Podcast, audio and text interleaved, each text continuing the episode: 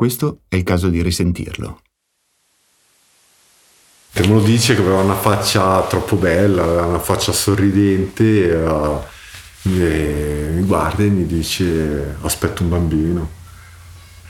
Erano due mesi che mi avevano arrestato. Quindi viene a sapere che diventerai padre appena entrato in carcere?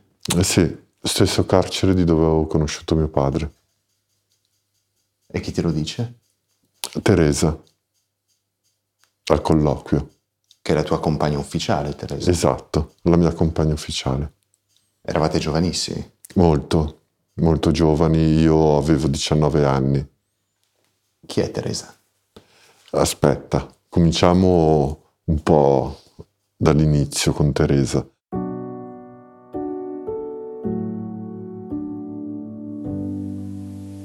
Conosco questa ragazza, la conosco alla playa d'estate, una ragazza del quartiere San Birillo di Catania e una ragazza con dieci fratelli maschi, lei è unica femmina, tutti più grandi di lei. Io avevo eh, 13 anni e lei stupenda, bellissima classica ragazza siciliana dai capelli scuri lunghi, eh, occhi scuri e nel giro di poco ci si innamora. Io mi innamoro proprio di lei per questo suo carattere molto forte che già si vedeva, era bella mascolina, dura come carattere. E io e lei eh, ci frequentiamo, ci vediamo. A quel punto, a distanza di un mese, un mese e mezzo, abbiamo fatto quello che in Sicilia viene, si chiama la fuitina. La fuitina in Sicilia è stata ed è tuttora una cosa molto seria. Se porti via la donna a una famiglia, la donna è disonorata. E riacquistare l'onore è difficile. Poi ci devi stare assieme tutta la vita. Avevamo, eravamo giovani, io avrò avuto, ancora dovevo entrare nel carcere minorile, ero entrata a 14. E se porti via l'unica figlia femmina in una famiglia dove ci sono dieci fratelli maschi, è una faccenda ancora più complicata. Lorenzo porta Teresa nel suo quartiere, a Librino. Sfonda la porta di un appartamento popolare che sa sfitto e lo occupa insieme a lei si nascondono in quell'appartamento aspettando che, come vogliono le regole della fuitina, le cose si sistemino da sole. Ma perché le cose si sistemino ci vuole il suo tempo. I suoi dieci fratelli la cercano per Catania come pazzi, scop- scoprono che è scappata con me, questo si viene a sapere, si informano chi sono nel quartiere a Librino non volevano, dunque mi cercano per farmi del male perché non volevano che la loro sorella stesse con un delinquente.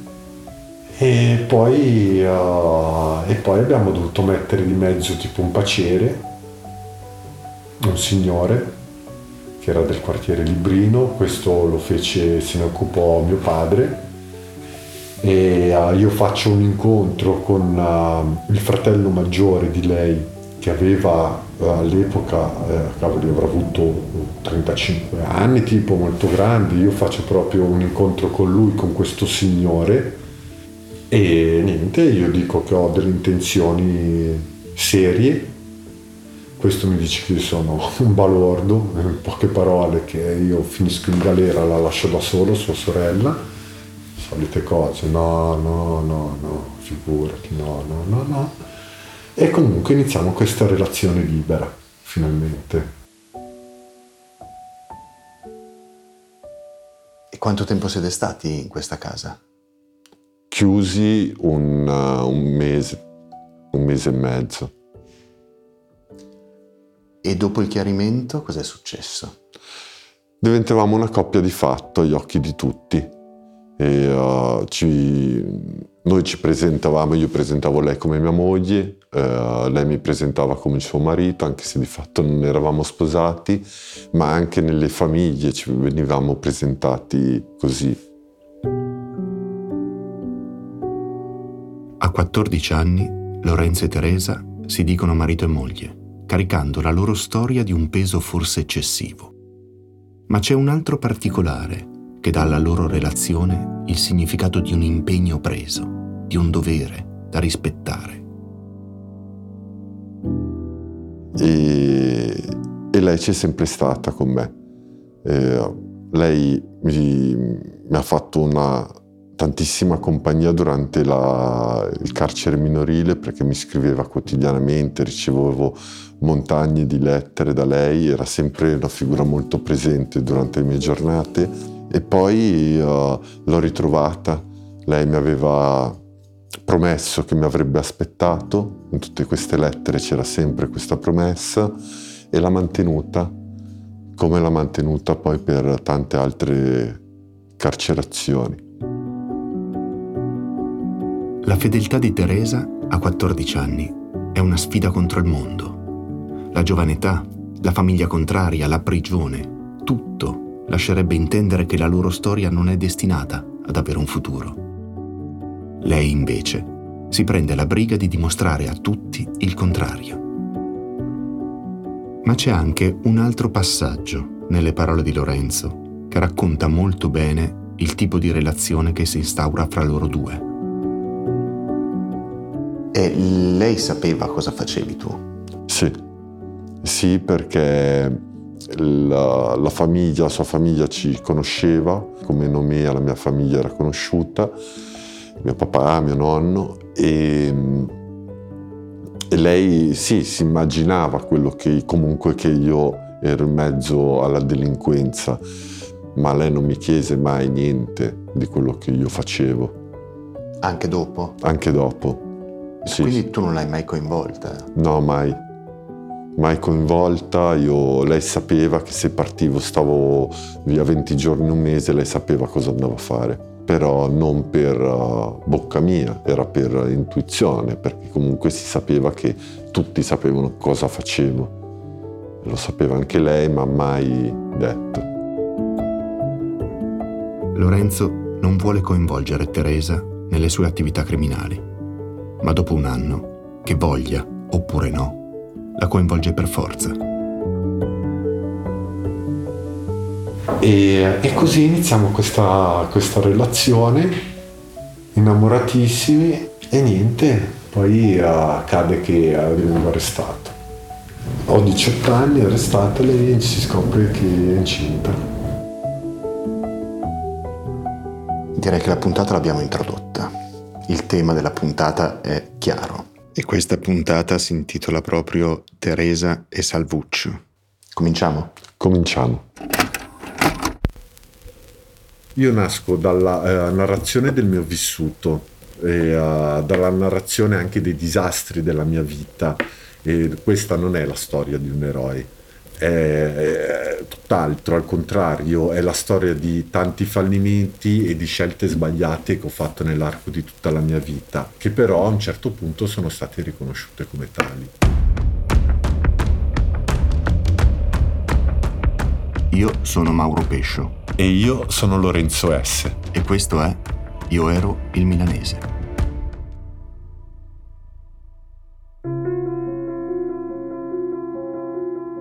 Nelle vite di ognuno di noi ci sono momenti che ci portiamo dietro per sempre, attimi impressi nella nostra memoria che siamo capaci di ricostruire come all'interno di un teatro, con interpreti, costumi e scenografie precisissime.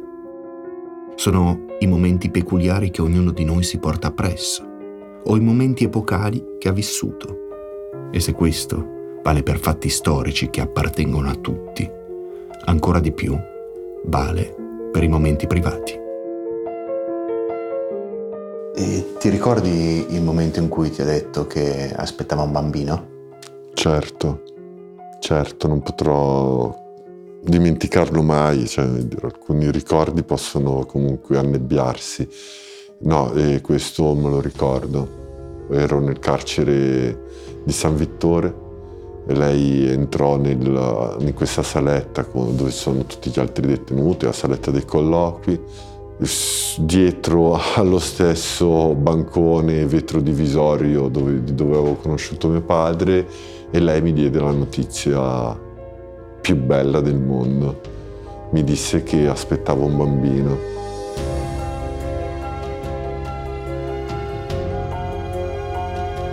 E tu come reagisci?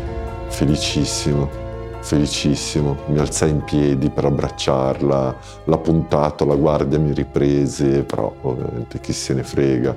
E mi disse, ehi Joe, perché mi chiamava Gioia eh, come soprannome o Joe, eh, però sempre riferito a Gioia, e mi disse sono, aspettiamo un figlio. E io veramente un'esplosione, felicissimo. Andai poi uh, su nella sezione a dire, a dare questa notizia, fu ne, nella cella un festeggiamento pazzesco. La notizia è di quelle che cambiano o dovrebbero cambiare le priorità. E anche per molti componenti della famiglia di Lorenzo è così.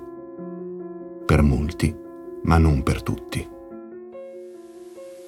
Mia madre era emozionatissima, anche mio padre credo che molto, però era, padre era troppo di pietra, però penso che era emozionato, mia madre era felicissima, era molto contenta di diventare nonna e poi mi diceva quando riesci a mettere la testa a posto che sei diventato uomo, che hai un bambino. Ora quando esci metti la testa a posto, gli dice la madre. Teresa invece evita qualsiasi raccomandazione. Non me lo diceva mai questo.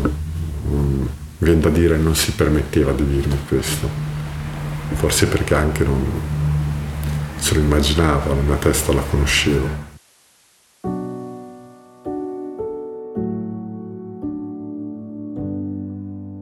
E, e, durante la gravidanza saliva a trovarti? Sì, con mia mamma. Sì, sì. E come si sostentava lei? Come andava avanti a casa? Con l'aiuto della, della famiglia sua, l'aiuto della mia famiglia e quindi si appoggiava alle famiglie.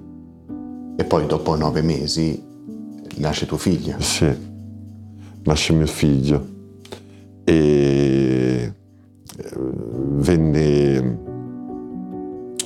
portarono sto scricciolo, portarono questo scricciolo che era piccolissimo e l'ho preso in braccio ed era era fantastico, sì, tenerselo al petto, sì.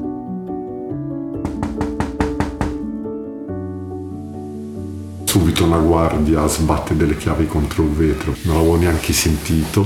Alla fine entra questa guardia e mi viene vicino, mi dice io capisco ma lei non lo può tenere in braccio. E io gli ho detto la gente, guardi, me lo faccio tenere due minuti, mio figlio la prima volta che lui questo si è girato e se n'è andato, eh, come se mi avessi detto sì.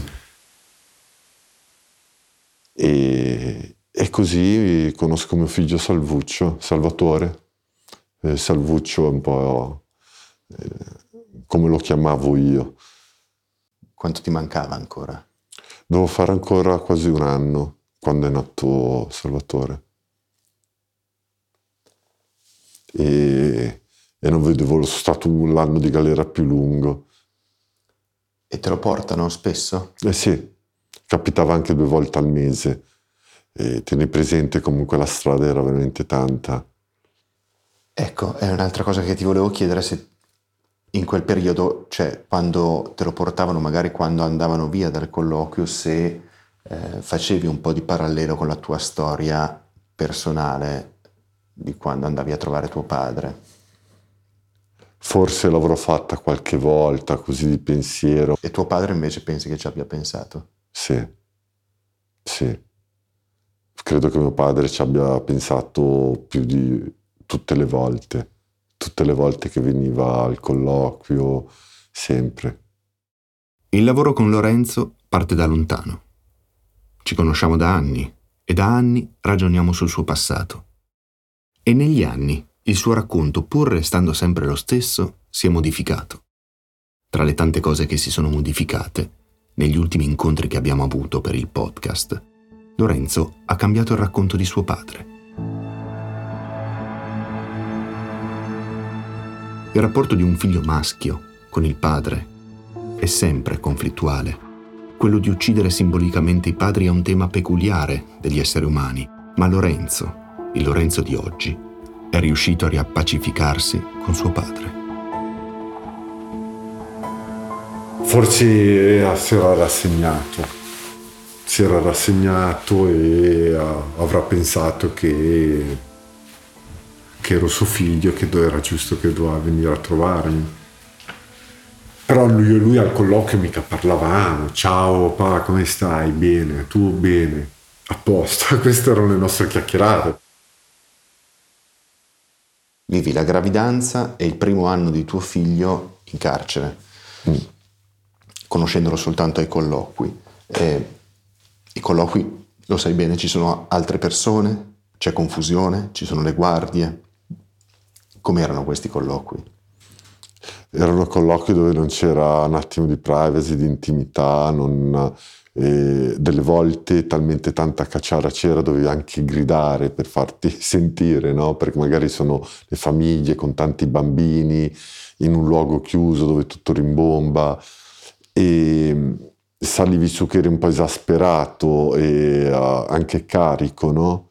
Perché non potevi uh, esprimere quello che volevi esprimere alla tua famiglia e tornavi su felice di averli visti, ma bello anche carico emotivamente.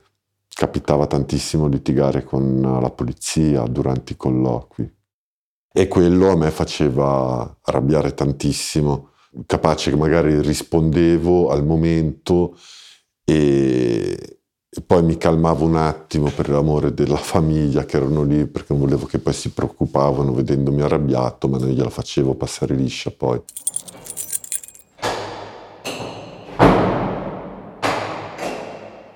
E, Lorenzo, poi una volta che esci da San Vittore, nonostante la nascita di tuo figlio, tu torni alla vita di prima.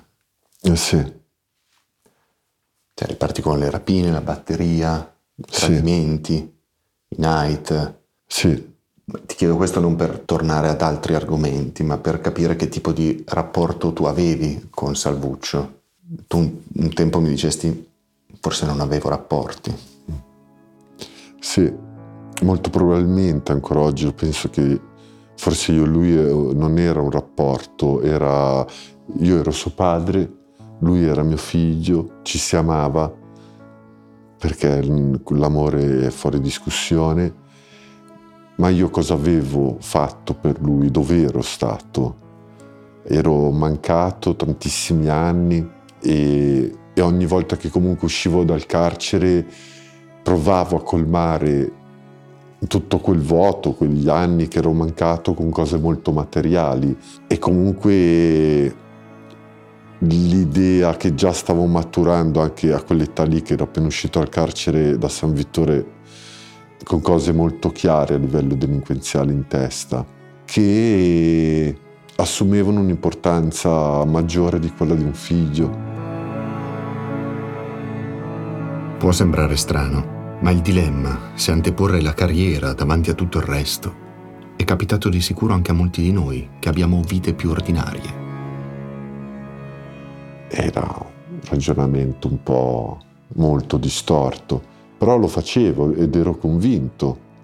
Il colpo del secolo che ho sognato per tanti anni era eh, dedicato a loro e poi è una grande cavolata, ma io ero convinto comunque.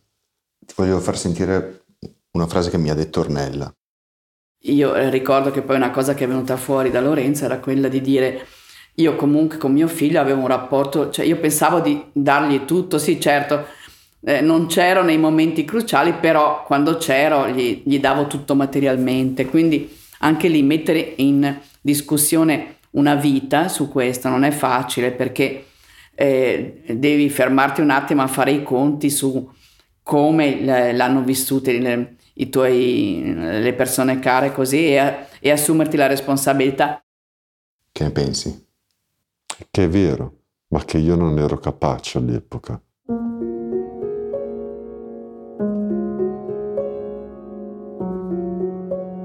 Eppure, nei primi anni di vita, il rapporto tra un padre e un figlio è quanto di più dolce e gratificante ci possa essere per un genitore.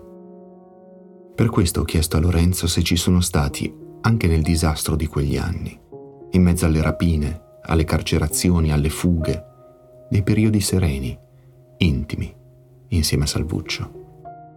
Pochi, mi ha risposto lui, e tutti compromessi dal fatto che fossi un criminale. Però qualcuno c'è stato. Un giorno arrivo in matricola, mi viene notificato che dal carcere di Matera che mi viene dato un permesso di 48 ore. Il sistema carcerario molto spesso non prevede avvisi in anticipo, né lascia il tempo di organizzarsi. Il giorno dopo aver ricevuto il permesso, Lorenzo esce dal carcere di Matera. Ha 48 ore di tempo per raggiungere la sua famiglia in Sicilia, passarci un po' di tempo e poi tornare a Matera.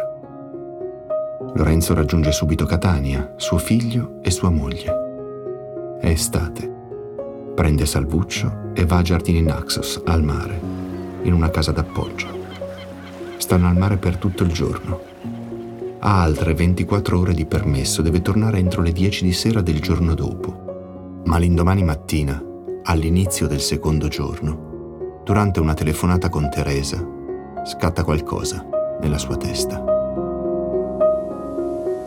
Mi arriva la telefonata, mi fa Gioia, guarda che muoviti a tornare che perdi il treno, se fai ritardo poi ti fanno entrare. Io dico sì sì dai sto arrivando, ora andiamo via dal mare e arriviamo subito. Metto giù sto telefono, eh, faccio per alzarmi e intanto pensavo che palle, che in galera, ero lì con mio figlio, ho detto ma io non c'entro preso il telefono, prendimi la borsa, mettici i vestiti, vieni qua, portami un po' di vestiti. Lei l'ha capito subito, mi fa, sei sicuro? Ho detto sì, non torno. Quindi resti a Giardini Naxos da latitante? Sì, e contro tutte le regole della latitanza che ci vogliono nella latitanza. Era una latitanza e, uh, per stare con mio figlio, Era una casa che non era intestata a me, neanche a lei, era una casa di amici. Era. Non faccio rapine per il momento, voglio farmi un mese di vacanze, due mesi. E dunque non faccio reati. Ho detto male che vado, mi faccio quattro mesi più due per l'evasione, mi faccio sei mesi di galera in più. Come se sei mesi di galera non fossero niente, sei mesi di vita non fosse niente non, non, davo il valore proprio anche al tempo stesso, perché in sei mesi avrei potuto fare tanto in libertà.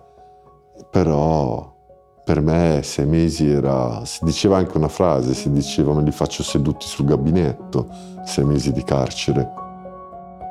In quei pochi giorni Lorenzo decide che eventualmente inizierà una vera latitanza alla fine dell'estate. Intanto però in quella casa, al mare, si sente al sicuro Nessuno, a parte Teresa e Salvuccio, sa che è là. E una mattina sono lì su questa sdraio, sento il mio cognome. Faccio l'indifferente, però sento una presenza vicino di un uomo perché avevo gli occhi chiusi. Apro sti occhi, tiro sugli occhiali da sole, lo guardo e dico cosa c'è? Guardi che sta sbagliando. Lo so che sei te. Ho detto mi fa, non mi riconosci. E mi ho detto ma ho detto guarda che sta sbagliando persone, mi fa guarda che sono quello della zia che abita vicino a casa. Io mi guardo attorno per cercare di scappare perché l'avevo riconosciuto, l'avevo già visto in giro così. E alla fine mi guardo dietro dalla parte del lido del bar e c'erano tutta volante della polizia, che anche lì fecero un cinema, cioè come per una persona che in ciabatte col costume dove cazzo deve andare al mare e scappare? Invece c'erano tipo quattro volanti, polizia. E ti arrestano in spiaggia? E mi arrestano in spiaggia. E cosa succede dopo? Succede che mi portano al carcere di Catania, Piazza Lanza, e da lì mi ritrasferiscono dopo pochi giorni al carcere da dove ho fatto l'evasione, che era il carcere di appartenenza Matera. Una volta arrivato lì in carcere avevo un carcere contro, perché dato la mia evasione il magistrato di sorveglianza aveva chiuso tutti per un tot di tempo dai permessi. ed è stata tosta perché io non piegavo la testa. E alla fine ti è stata aumentata la condanna? Sì, di sei mesi. Ma ne valsa la pena? Sì. Ma il colpo più forte della carcerazione di Matera per Lorenzo non arriva dal clima ostile che si è creato con gli altri detenuti. Avviene durante un colloquio e alle facce di sua madre e di Teresa.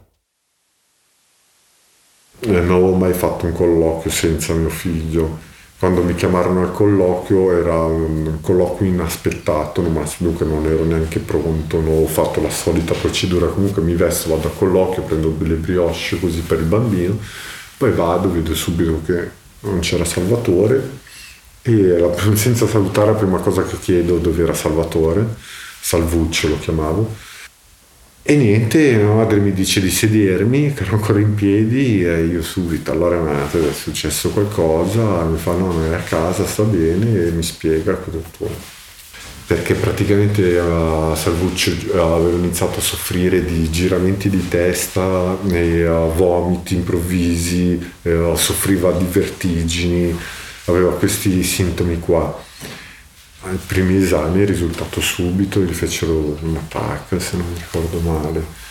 E comunque era, fu trovato questo, questo tumore. E quando tuo figlio si ammala quanti anni ha? Otto. E come reagisci tu alla notizia della malattia? Mm, male. Ad impatto avevo, eh, c'era questa scena dove avevo mia madre Teresa che comunque mi stava dando questa notizia piangendo e non potevo crollare di davanti. Però mi ricordo che quando andai in sezione comunque reagì male. Ero... Mi viene da dire che ero molto molto arrabbiato. Mm, non so neanche con chi molto con me stesso, probabile, ma non lo sapevo. Ero molto molto arrabbiato.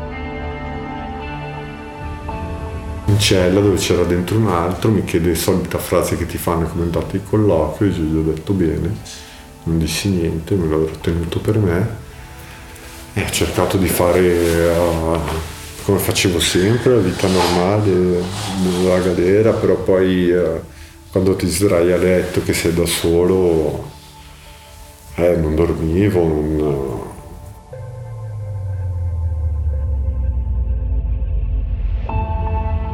Decisi di non, non parlarne con, con, nessuno.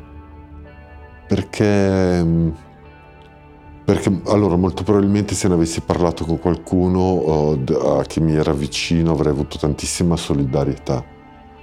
E, ma non la volevo mostrarsi fragili anche per delle disgrazie così grandi in carcere mh, mm, è poco consigliabile. E ti hanno visto tutti come una figura forte, non un debole, sempre arrabbiato, sempre tosto, no? Ad affrontare tutti a muso duro, farti vedere con la schiena un po', un po piegata non va mai bene.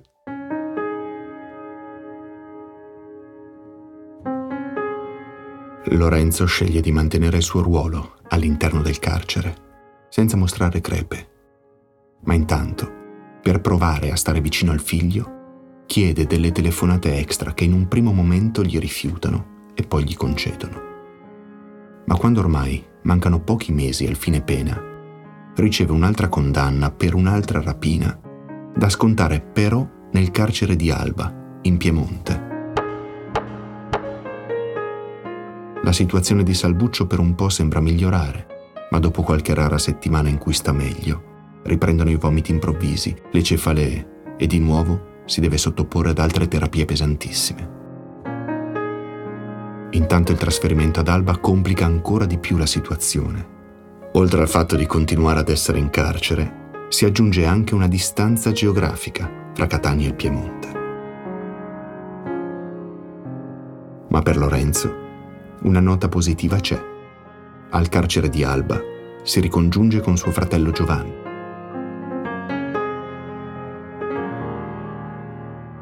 Al carcere di Alba io mi ricongiungo con eh, Giovanni e neanche con lui ne parlo di come stava Salvuccio e comunque ero sicuro, era una cosa scontata che lo sapesse perché comunque eh, sua moglie stava vicino a Teresa nel quotidiano, stavano sempre assieme, dunque nei colloqui in cui faceva Giovanni molto probabilmente lo era venuto a sapere o anche da una telefonata o una lettera. E perché non ne parli neanche con lui? Non lo so. Ma resistere da solo alle bordate che la vita gli presenta è una prova tremenda. In un arco di tempo strettissimo Lorenzo sente che tutta quell'impalcatura, che pensava inscalfibile, comincia a mostrare delle crepe.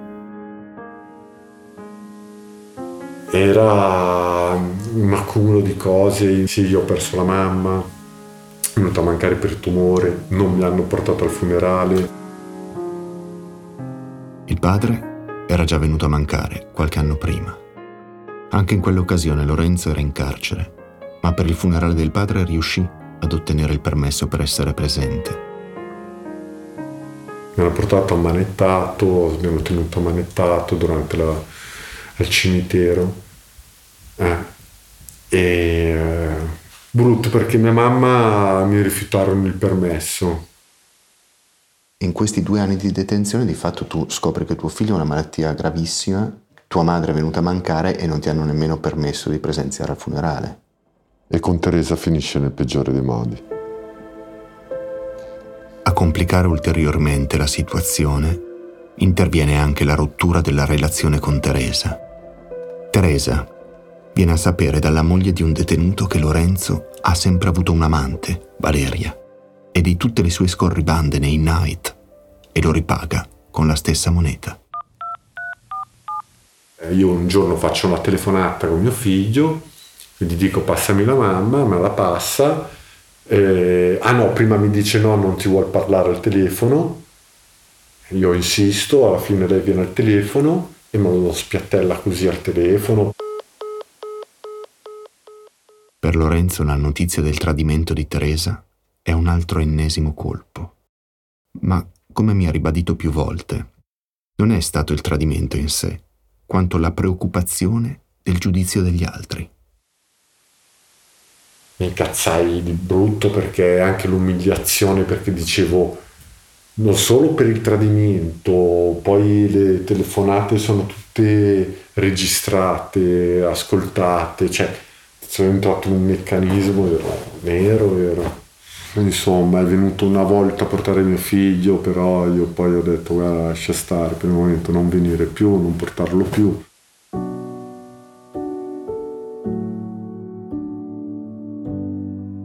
Lorenzo interrompe qualsiasi rapporto con Teresa e per questo non vede suo figlio per un anno. Ma per lui la vita ha in serbo prove ancora più difficili il tumore al cervelletto di Salpuccio progredisce.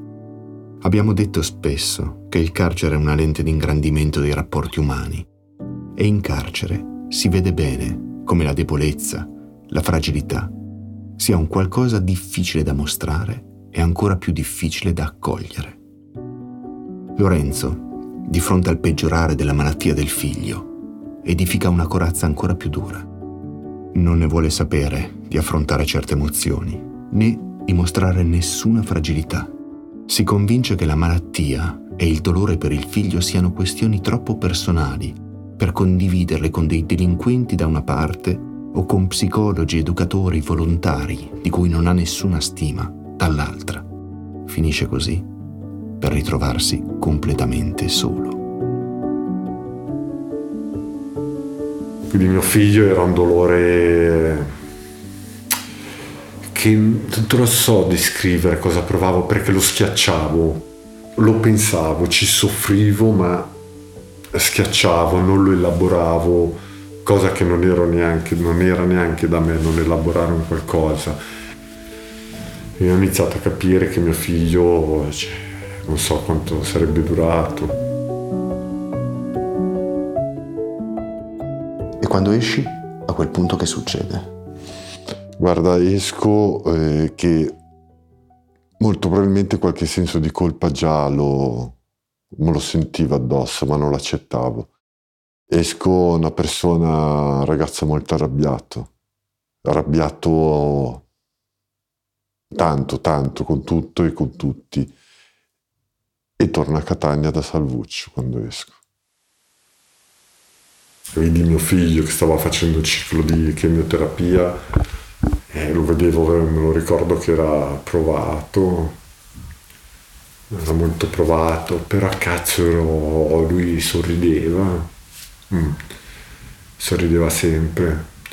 Stato periodi dolorosi perché poi oltretutto ero latitante, lo dovevo andare a vedere, a trovare in ospedale, dunque con un amico infermiere lo facevamo portare eh, giù sotto dall'ospedale, cosa che non poteva neanche, nel senso però io volevo vedere mio figlio, ci, dava, ci aveva sistemato uno stanzino, lui stava lì, un infermiere nel caso che mio figlio non stava bene e allora facevamo questi specie di colloqui uh, dove potevo stare un po' con lui, no? E, e niente.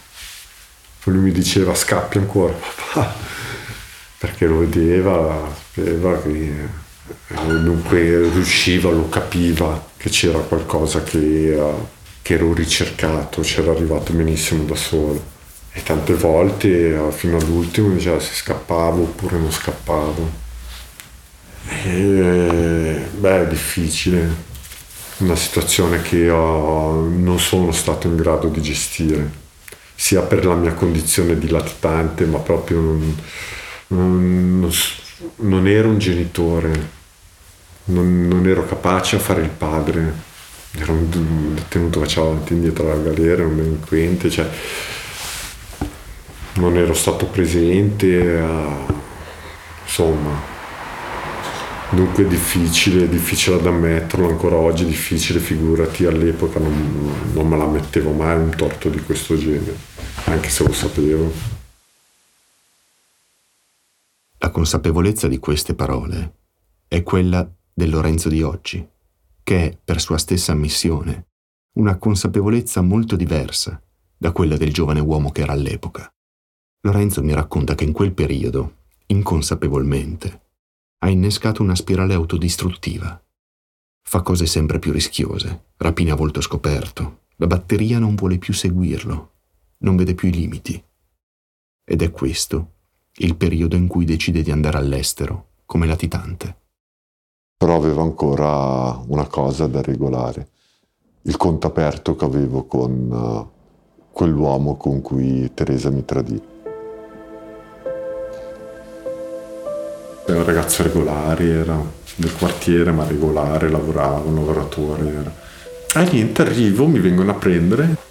La prima cosa vado da mio figlio e io passai tutto il pomeriggio, lo passai in, uh, con mio figlio e poi niente, poi mi dirotto in un altro quartiere a Catania, in un altro quartiere, in un'altra piazza del mio stesso quartiere dove c'era questo qua. Abbiamo raccontato che Lorenzo è latitante e ricercato. È, a detta sua, fuori squadra col cervello. È accecato dalla rabbia per il tradimento di Teresa ed è travolto dalla malattia di Salvuccio. In queste condizioni arriva insieme a Giovanni nella piazzetta di Librino a cercare l'uomo con cui Teresa ha consumato il suo tradimento. Scendono dalla macchina, si avvicinano ad un gruppetto, individuano l'uomo e lo prendono alle spalle questo qua non vuole salire in macchina, mi dice no Lorenzo ti ho sbagliato, tutte queste cose qua, però lo portiamo in macchina di peso. Lo fanno sedere davanti. Giovanni si mette alla guida e Lorenzo si siede dietro. Giovanni, dopo che sono partiti, passa una pistola a Lorenzo.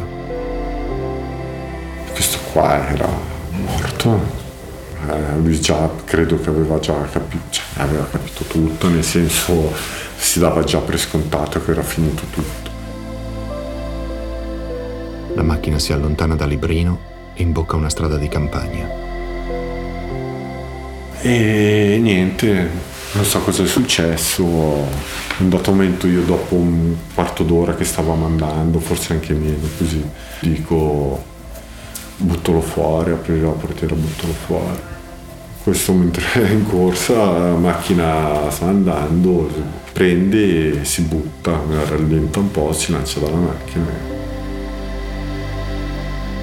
Poi la macchina si allontana, lasciando l'uomo in mezzo alla campagna. Giovanni dice hai fatto bene, ma Lorenzo è pieno di dubbi. Poi magari quando non feci quel gesto lì, non lo ammazzai a questa persona qua, tante volte sono tornato a pensarci, sempre da libro, dire, mi chiama, ma questi magari lo sanno, in mezzo alla gente con cui sto lo sanno, perdo credibilità, cioè non mi ascoltano più, cioè tutti questi ragionamenti mi facevo. E ho detto magari ho fatto pure male perché avrei dovuto dare soddisfazione a tutti, a far vedere che potevo farlo, che dovevo farlo. È stato buono che avevo il viaggio pronto per tornarmene a Torino per poi partire. Ed è a questo punto che inizia la schizofrenica latitanza in Spagna, dove Lorenzo finge di essere un'altra persona, salvo poi venire in Italia e commettere rapine a ripetizione.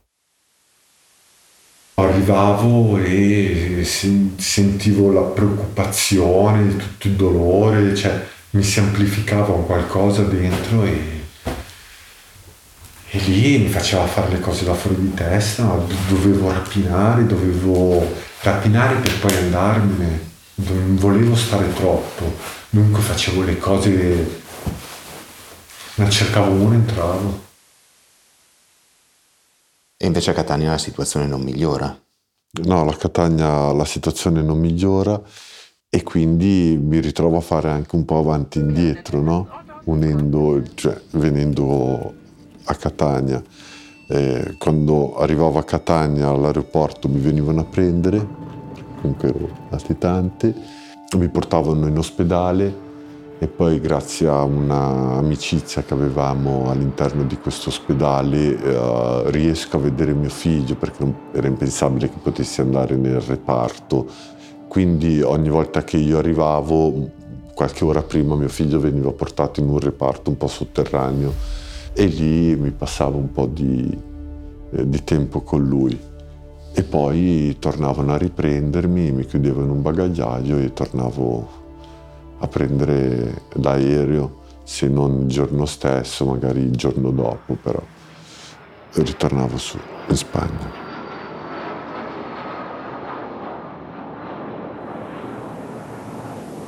L'ultima volta che l'ho visto mi fece un cenno di sorriso e, e niente, Mauro mi, uh, speravo di vederlo ancora. Speravo che magari potessi, sai, ti svegli la notte ed è sparito tutto, tutto quanto, no? Però io ho preso, ho iniziato a capire che, che mio figlio era morto quando mi hanno portato in carcere.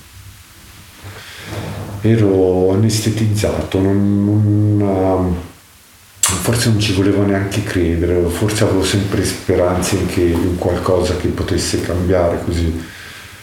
Io purtroppo l'ultima immagine che ho di mio figlio è l'ultimo, il penultimo viaggio che ho fatto in Italia, che è una, un'immagine un po' straziante perché magari a differenza delle altre volte che non riuscivo a vedere che stava anche in piedi, lì era su questo letto che avevano portato giù con le rotelle l'infermiere, cioè figurati cosa faceva questo infermiere perché...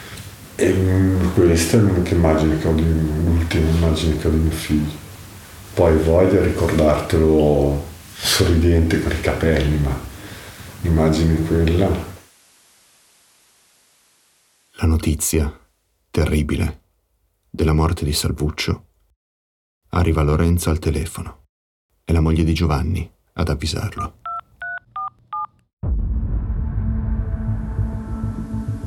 Io ero, io ero al ristorante, figurati, ed ero anche con Tania.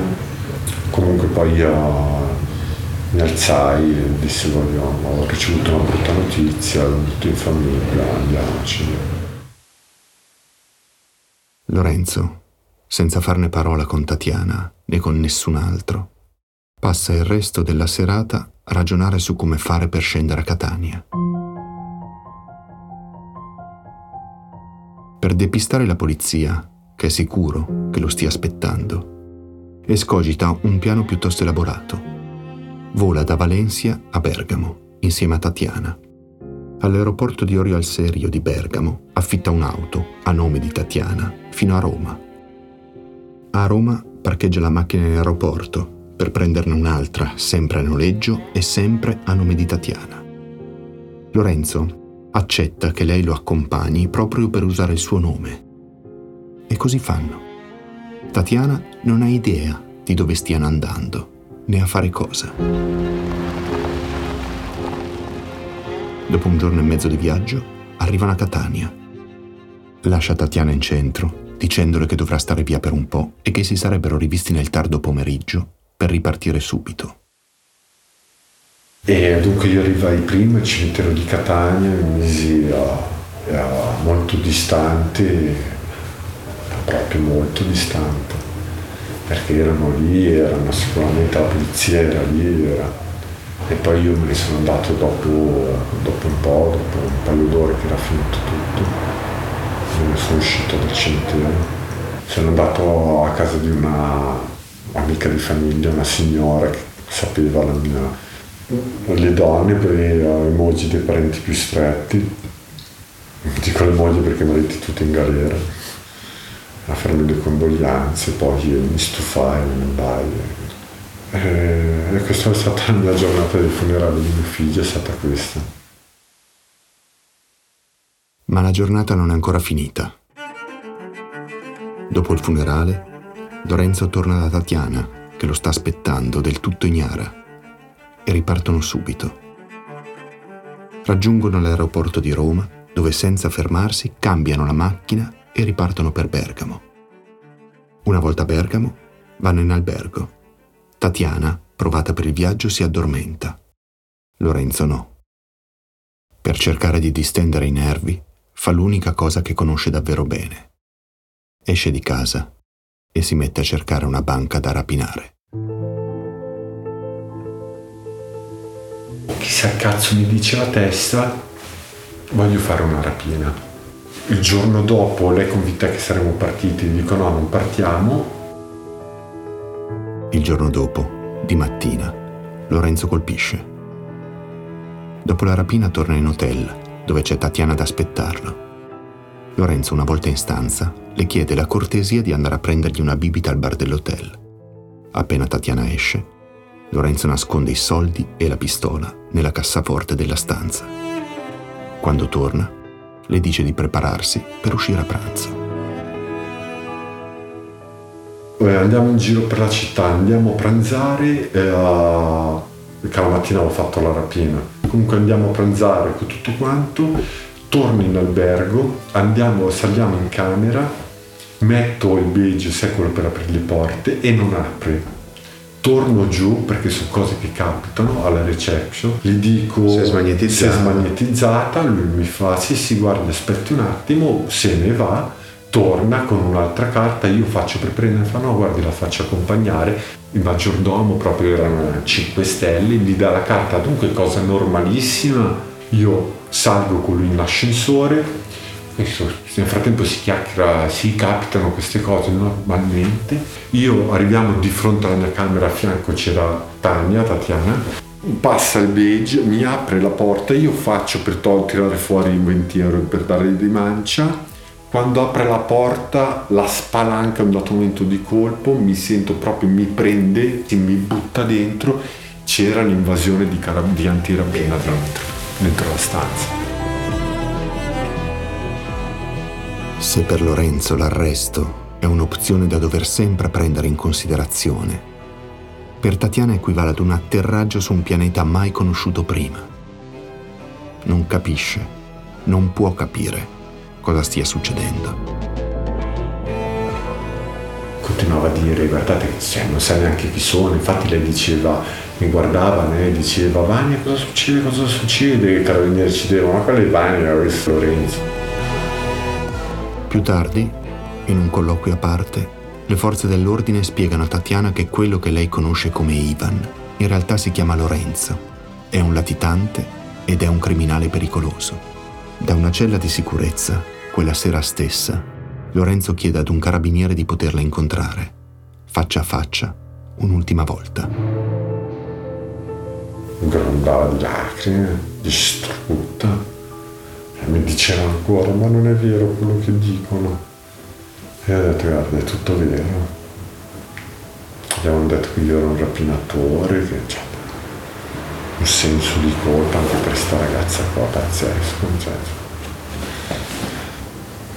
che non guardavo in faccia nessuno, non mi rendevo conto di, di quello che recava le persone, io non, io, io lo guardavo, ero, non so, chiamatemi un pezzo di merda, ditemi le peggiori parole, ma io non so cosa di rispondere, cioè non, io non mi accorgevo delle persone, non, non badavo a queste cose.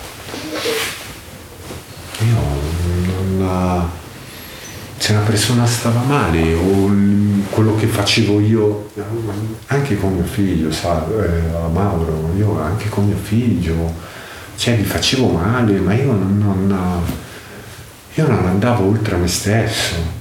Non, non, non, lo so, non ero capace, non lo so, non me l'aveva insegnato nessuno, che cazzo ne so. Non, e ciò non toglie che non amavo le persone, io amavo mio figlio, cazzo, per me era